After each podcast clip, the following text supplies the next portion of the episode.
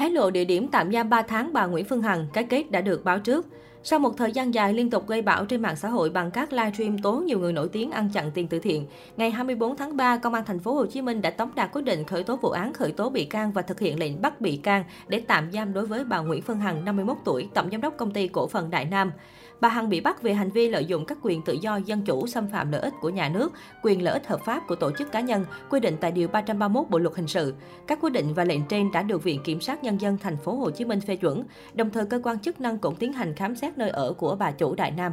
Theo thông tin ban đầu, bà Nguyễn Phương Hằng đã lợi dụng sức ảnh hưởng của bản thân, sử dụng chức năng của mạng xã hội trên Internet, tổ chức nhiều buổi phát trực tiếp nội dung thông tin không kiểm chứng liên quan đến đời tư của người khác, trong đó sử dụng những ngôn từ mang tính chất nhục mạ xúc phạm danh dự nhân phẩm. Quá trình điều tra, bà Nguyễn Phương Hằng không hợp tác coi thường pháp luật, nhiều lần tổ chức tập trung nhiều người đến nhà riêng của các cá nhân có mâu thuẫn gây mất an ninh trật tự tại địa bàn thành phố Hồ Chí Minh và các địa phương khác. Theo phê chuẩn của Viện Kiểm sát Nhân dân thành phố Hồ Chí Minh, bà Hằng sẽ bị bắt tạm giam 3 tháng trước khi có quyết định tiếp theo từ cơ quan công an. Từ đêm qua 24 tháng 3, bà đã được đưa lên trại tạm giam trại T16, Công an thành phố Hồ Chí Minh ở huyện Củ Chi. Các thủ tục tố tụng tiếp theo sẽ được tiến hành tại trại T16. Trao đổi với báo chí, chuyên gia truyền thông xã hội Nguyễn Ngọc Long, nhà sáng lập truyền thông Trang Đen chia sẻ, anh không cảm thấy bất ngờ khi nghe tin bà Hằng bị bắt vì đây là cái kết đã được báo trước. Theo vị chuyên gia này, nếu theo dõi các buổi phát trực tiếp của bà Nguyễn Phương Hằng, mọi người sẽ dễ dàng nhận thấy người phụ nữ này đã vượt quá những giới hạn về tự do ngôn luận.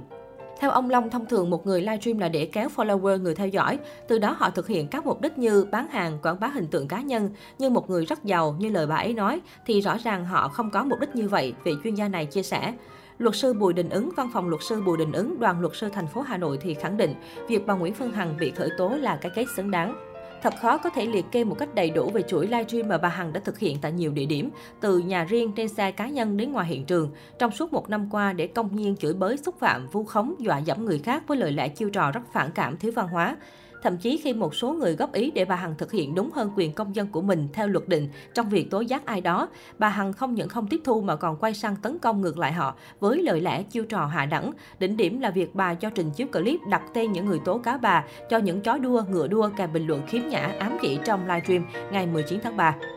Đó là chưa nói đến việc cùng phục vụ và đồng lõa với bà Hằng là một ekip gồm nhiều người cùng lên sóng làm truyền thông, phát tán những thông tin nhục mạ, độc hại, trong đó có cả người đang giảng dạy trong ngành luật. Nhiều nhóm fan cứng của bà Hằng sẵn sàng hành xử bất chấp pháp luật để bảo vệ thần tượng của mình một cách mù quáng, gây bức xúc cực điểm cho dư luận. Những cá nhân giúp bà Hằng lan truyền khuếch tán tư vấn cho bà ta về nội dung kích động nhục mạ người khác chắc chắn sẽ được cơ quan điều tra làm rõ xử lý. Pháp luật không cấm công dân thực hiện quyền khiếu nại tố cáo của mình khi phát hiện dấu hiệu sai phạm của cá nhân tổ chức nào đó. Tất nhiên quyền đó phải được thực hiện theo quy định của pháp luật, nhưng cần nhấn mạnh rằng pháp luật không chấp nhận một ai nhân danh bất kỳ một điều gì để sử dụng quyền của mình nhằm xâm phạm quyền và lợi ích hợp pháp của những cá nhân tổ chức khác.